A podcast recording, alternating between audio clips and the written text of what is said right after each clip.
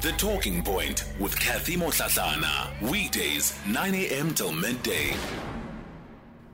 All right, nine after 11 o'clock. Welcome to the third and final hour of the show. You are listening still to the talking point. So, coming up in this hour, we're looking at matters of access, access um, to rights. And this is really the rights of blind and partially sighted persons. Um, much of these issues came up at the 44th National Conference, and this is really a conference that was held by the South African National Council for the Blind. The theme was strengthening the voice of the blind and partially sighted. Joining us for this conversation is Mamogoto Jean Jan Mokoala, who is the newly elected chairperson at the South African National Council for the Blind. Jan, good morning to you. Thank you so much for your time this morning.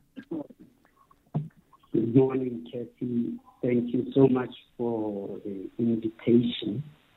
I look forward to the conversation. And I also extend my greetings to your listeners.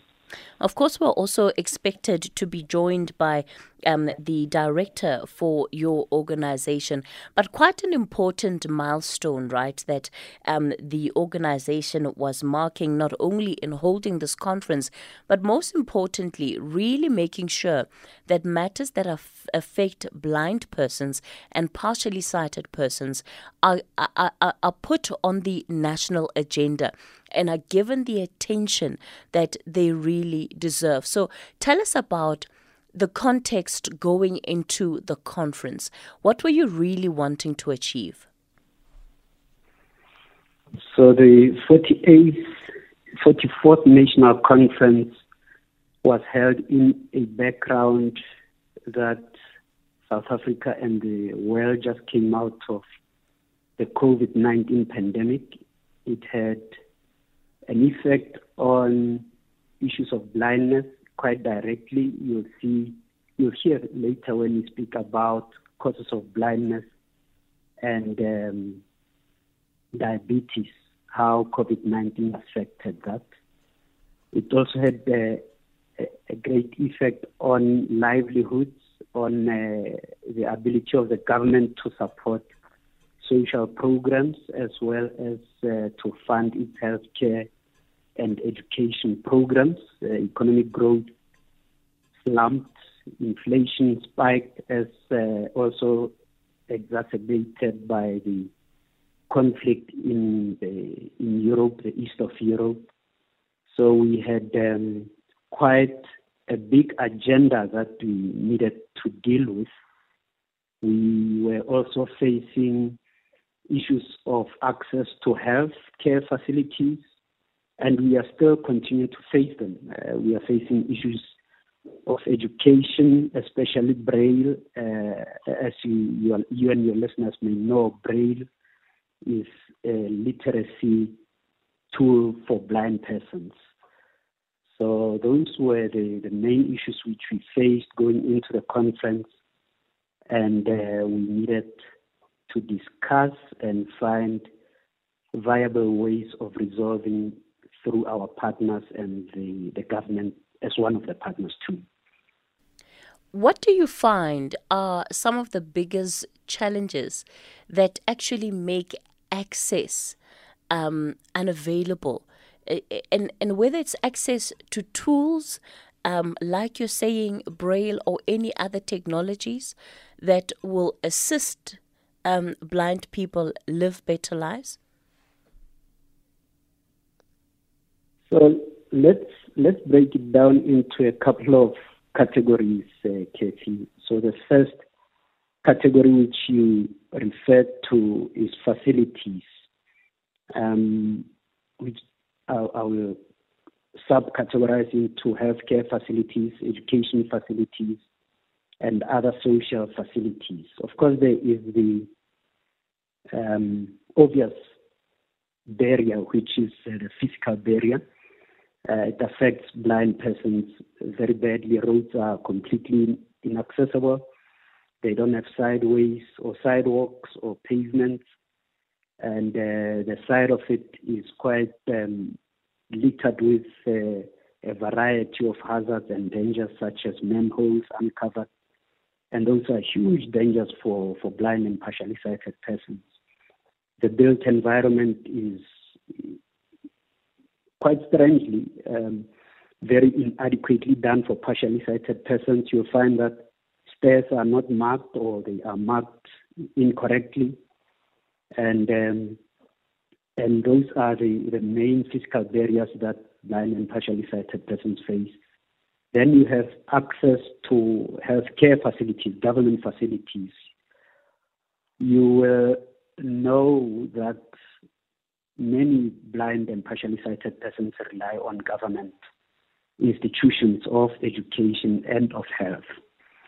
And um, there is there is an improvement on an improving situation we had from the especially the Limpopo Department of Health about access and eye care facilities in their various hospitals, which is an improving situation. However, what is a barrier is that while a facility may be marked as having an ophthalmologist, um, people may be referred there. When they get to the facility, the ophthalmologist isn't there the, the entire day because, you know, for whatever reason, they may be running their own private practice and uh, they are stealing some of the time from the public.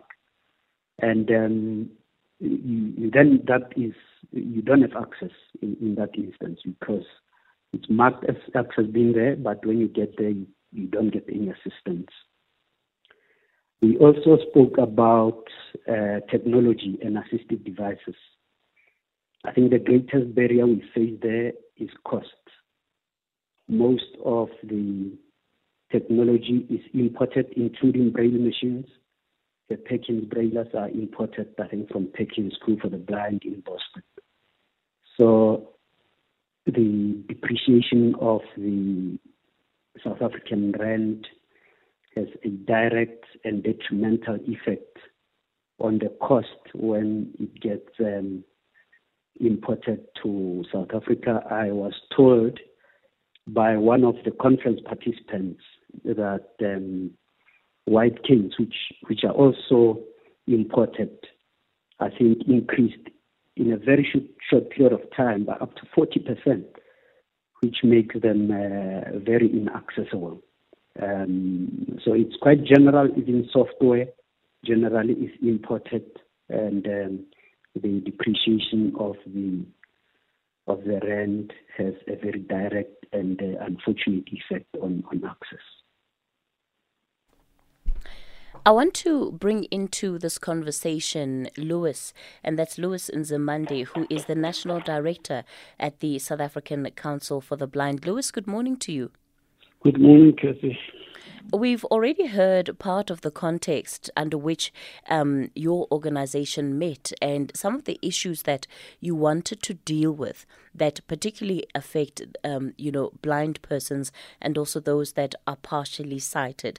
Now, education was also high up on, on the theme, and it, it really, to me, seems like there needs to be more effort across the spectrum. So from um, from the time that maybe a, a, young child is is born and they are blind or uh, you know or, or they become blind that the support is needed right through from that time up until they can get through the education system but but that's not really happening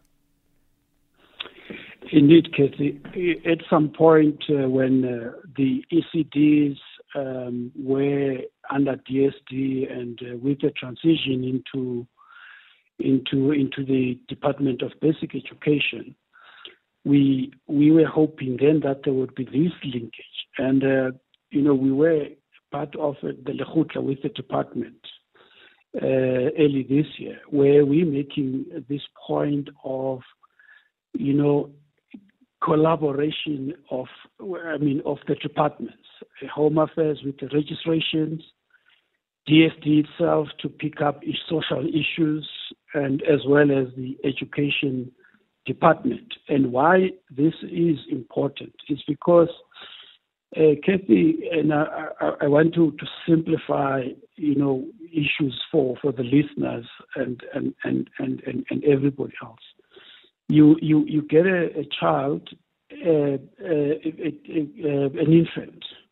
An infant needs to learn movement, need to learn sounds, need to start to develop concepts uh, right from the beginning with the parents and all of that. So uh, the detection is important, uh, or detection or identification, if you may call it, uh, uh, stimulation, you know, of, of that infant.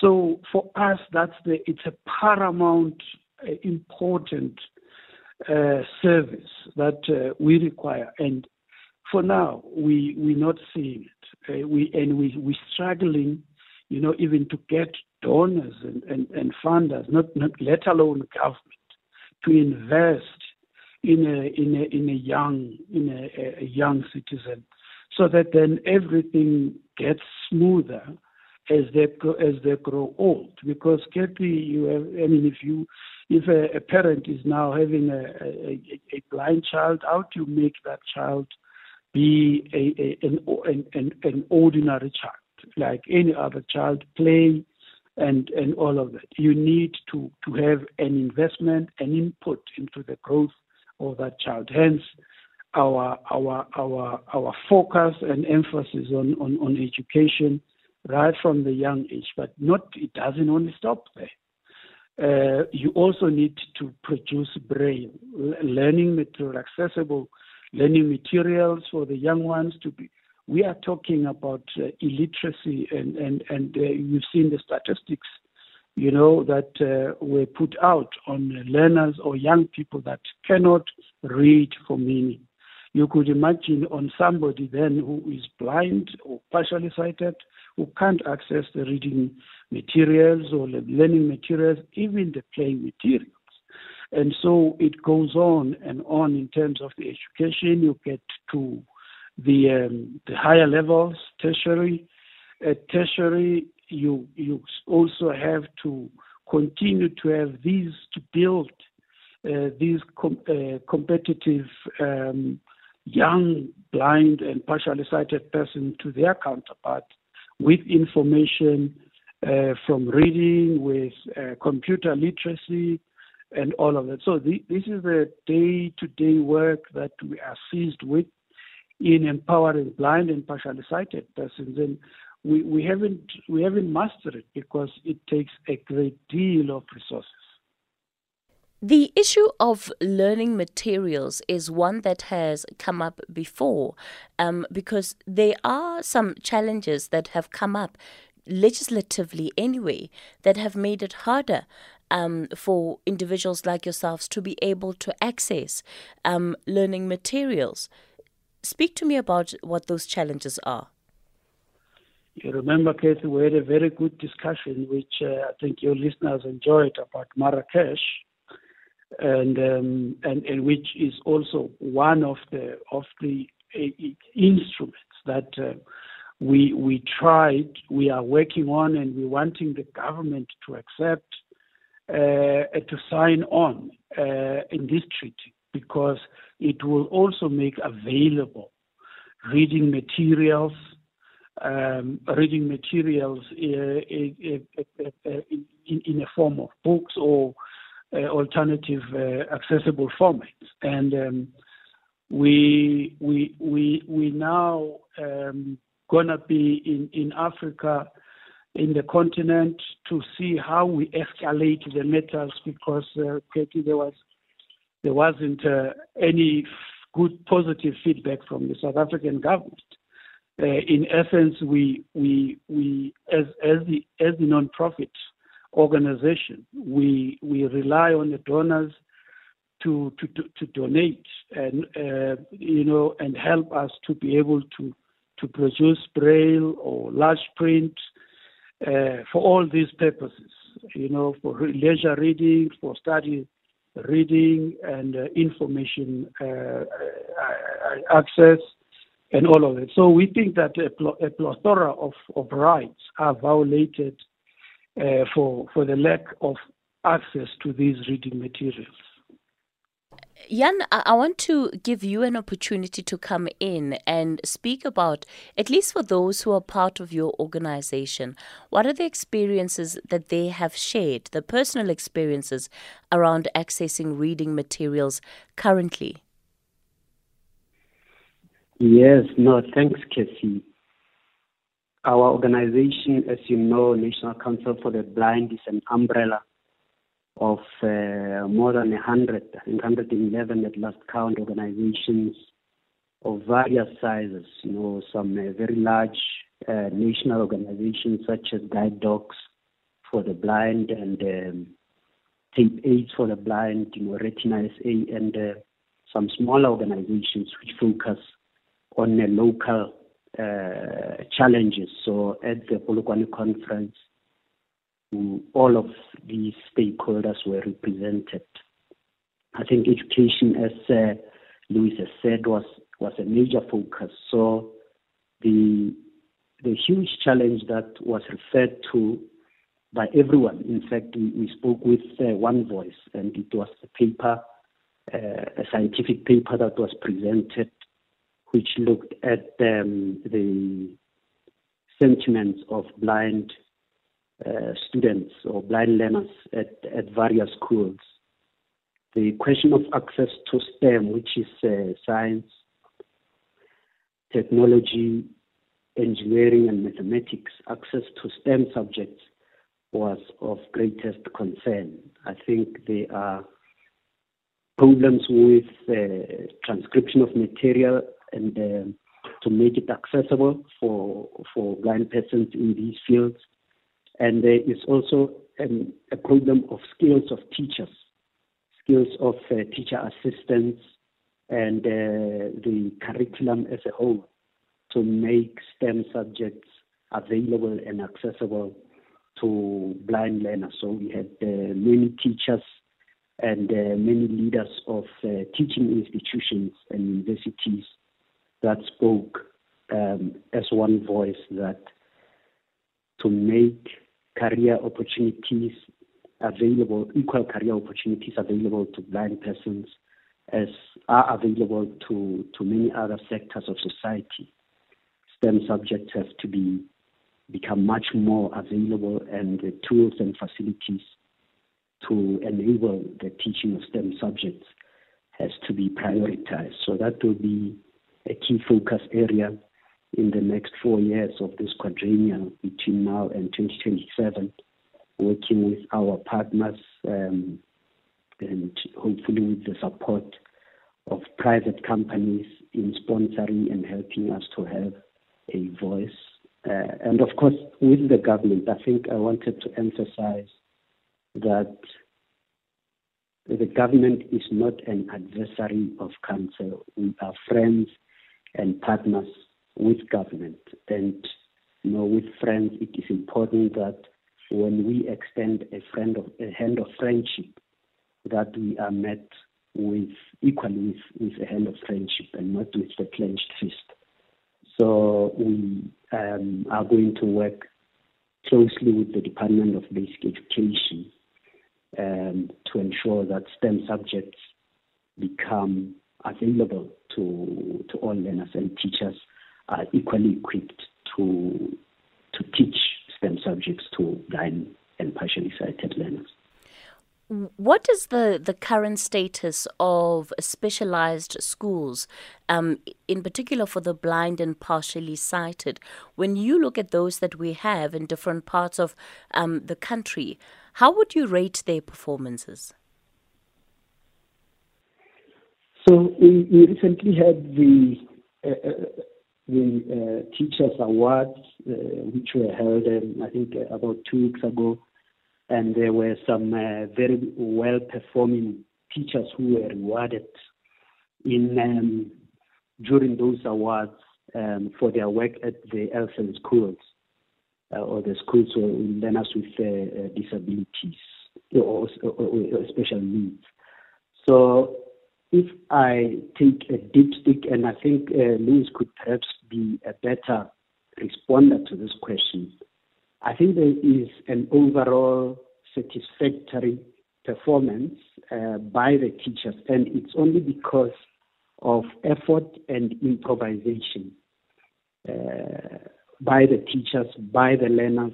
Uh, we, we had very, very strong stories of learners, you know, going over and above, and teachers doing the same uh, to enable themselves to achieve this satisfactory outcomes. However, with resources, which is what is required, I think learner teacher ratio was a big topic that was discussed at the conference. With adequate resources in terms of learner teacher, in terms of um, assistive technology, the schools can perform a lot better. Um, I think we've seen a slight dip in the performance in recent years because of the resources or the dwindling nature of resources that have been allocated by the department. So our plea and ask of the government is that while the performance is reasonably satisfactory, to reach a state that is fully satisfactory and equips blind learners with the tools to compete with their um, counterpart in society, resources have to be significantly increased. All right. We'll continue the conversation in a moment. It's time for your latest headlines. The Talking Point with Kathy Motlatlana. Weekdays, 9 a.m. till midday. All right, we continue the conversation this hour. We're focusing on um, some of the challenges that are faced by um, the blind and partially sighted persons and just really what it is that needs to be done. I think the intervention um, that is required there's on one level at, at, a state level and i think on another level really society right um, where different stakeholders can get involved in trying to ease some of the difficulties and some of the pressures um, that this particular group of people are facing lewis i want to give you an opportunity to respond again on the state of um, the special schools, in particular for the blind, before we get into the voice notes that are being sent through? Thank you, Kathy. Um, so, some of the things, activities that we, we have been engaged with in the school, with the schools, include um, the South African National Council for the Blind having uh, um, a program on, uh, on a winter school uh, program for matriculants to assist them, to make a contribution and encourage them and motivate them, you know, uh, and, and, and help them to prepare for the final exams. And um, I think the, the listeners have seen when the results end of the year, there are uh, matric, matriculants that are, are topping uh, many, uh, I mean, others and, and, and show up as, as blind young matriculants that uh, that would have performed excellent and they get awards. And also, we're working with the school uh, principals. We have a school, a school, uh, school uh, principals forum for all the schools, and, and to to work together with them in trying to face uh, these challenges that are, are faced by the, the special schools in terms of uh, learning and teaching and support materials. Uh, this year, Kate, the, we, we, with the department, as uh, uh, Jan has said, we, we, we have a, an advisory committee with the department that advise the minister, which arises out of the out of court settlement after we took the uh, the department to court um, in, in, and and um, and say that what we want is a, full commitment to turning around the situation, a full plan of, resolving the, problems that are faced. So this year, we've just completed a survey of the state of schools from in, infrastructure to uh, provisioning uh, to safety, transport, uh, hostel issues, and this survey will inform the report that we will table as an advisory committee to to the minister, and then uh, we hope that that's a, a one way of trying to then meet the the um, the challenges because we will then have this report that would have been informed by this survey. So all schools have been surveyed and visited by the advisory committee members in the country. And uh, we hope that this report will be ready uh, before the end of the year, so that we present and share with the with with with, uh, with, with the people of South Africa on the state of uh, education and schools in, in uh, of of the 23 special schools. Yeah, I, I think such an update would really, really be be critical because these institutions, right, um, are one opportunity to actually improve access to quality education. So, if at the very least, you know, those can be up and running and be functional, then at least, you know, there are avenues and pathways that are being created while the broader sector is still trying to resolve, um, you know, the issues of access, I think, for, for, for everybody else. There are a couple of voice notes that have come through and I want to take some of them for you. Let me begin with this one. It's a question around the reading program. Hi, Kathy. You are speaking to Muzi from Ulundi. I, I have a query here. Uh, according to your guest, the age restriction is uh, 29 years old, right? Now I'm above 29. That means my constitutional right is being violated in that way because. Hmm? Oh, certain schools, right? So now, now, now my, my problem is if I'm above 29, do I still not qualify for that uh, kind of program? Thank you. Musa from Ulundi. All right. Um, Lewis or Jean, who's going to take that question? I can I can take it. All right, um, go for it. That is a correct state of affairs. I think uh, at Optima College, which is an institution of council, there is an, an age restriction of 29 for the program that is sponsored, and we are very appreciative of Life Health, who is a sponsor of that program. They do allow and we negotiate on an um, ongoing basis for over age students or moving could, for example, be accommodated in that cohort of uh, of, of students who are over age. I think we have 120 per annum that we would train through this program. So from time to time we negotiate 20 or, or even greater of a cohort that is above that age. However, I think the point Muzi raises is very important. Um, and it doesn't only touch blind or partially sighted persons, it touches all disabled persons, and it's an, mm. an effort that we will be fighting for because disability does not always start at the age of zero. So somebody could be disabled at the age of, of 20 or 25, and they could only be rehabilitated, rehabilitated over a period of five years, and uh, by the age of 30, then they would miss out on programs like these, Or if it's uh, for job opportunities, if they are rehabilitated after the age of 35, then they are outside the youth category. So that is a subject that will be a great focus of, of ours during this quadrennial period. All right. To change the mindsets of people and policy around access and use, uh, especially for disabled persons. All right. We've got another question for you. Uh, dumela madume uh, you see this uh, organization national council for the blind blind sa or whatever. They think uh, people with disability they are fools. They are treating us like fools. These guys uh, the government they are always giving them opportunity. Mo dikopanong and these guys kore ba re user.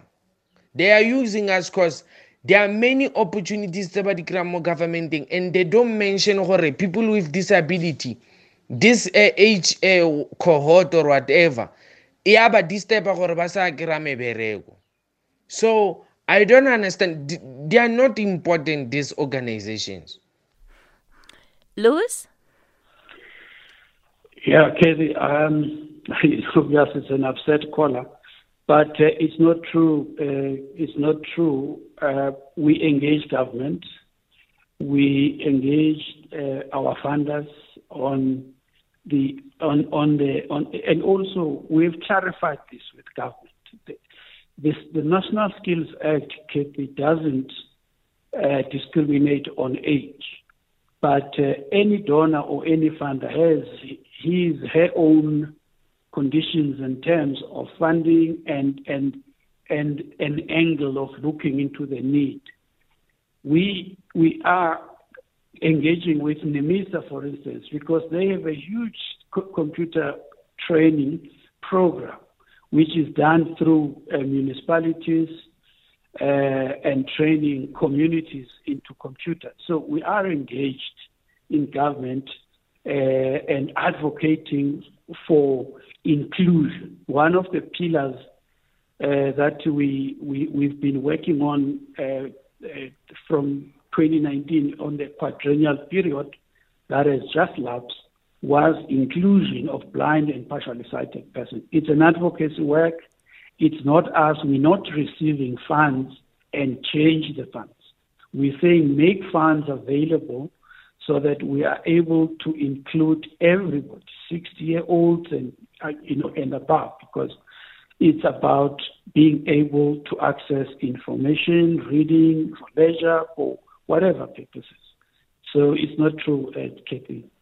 All right, that yeah, is Kathy, the voice. I would like to just uh, uh, add to, or at least respond to the other part sure. of the listener's the, comment. Sure, very briefly for me, please. Okay. Now, I think I wanted to touch on unity in the blindness sector. The li- listener spoke about blind SA at council. I think it's important that we are not seen to be in competition um, and that we are seen to be cooperating, and that is work that is also key in, in this quadrennial period. All right. Let me thank you both for coming onto the show.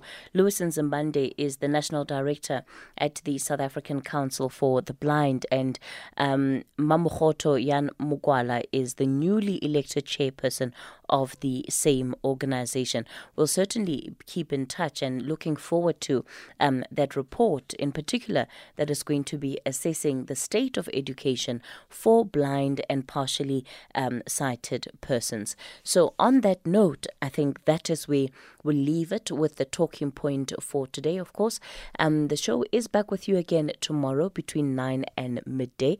Up next, this is at midday, will be the book, will be the update at noon. But before we get to that, it is the book reading. The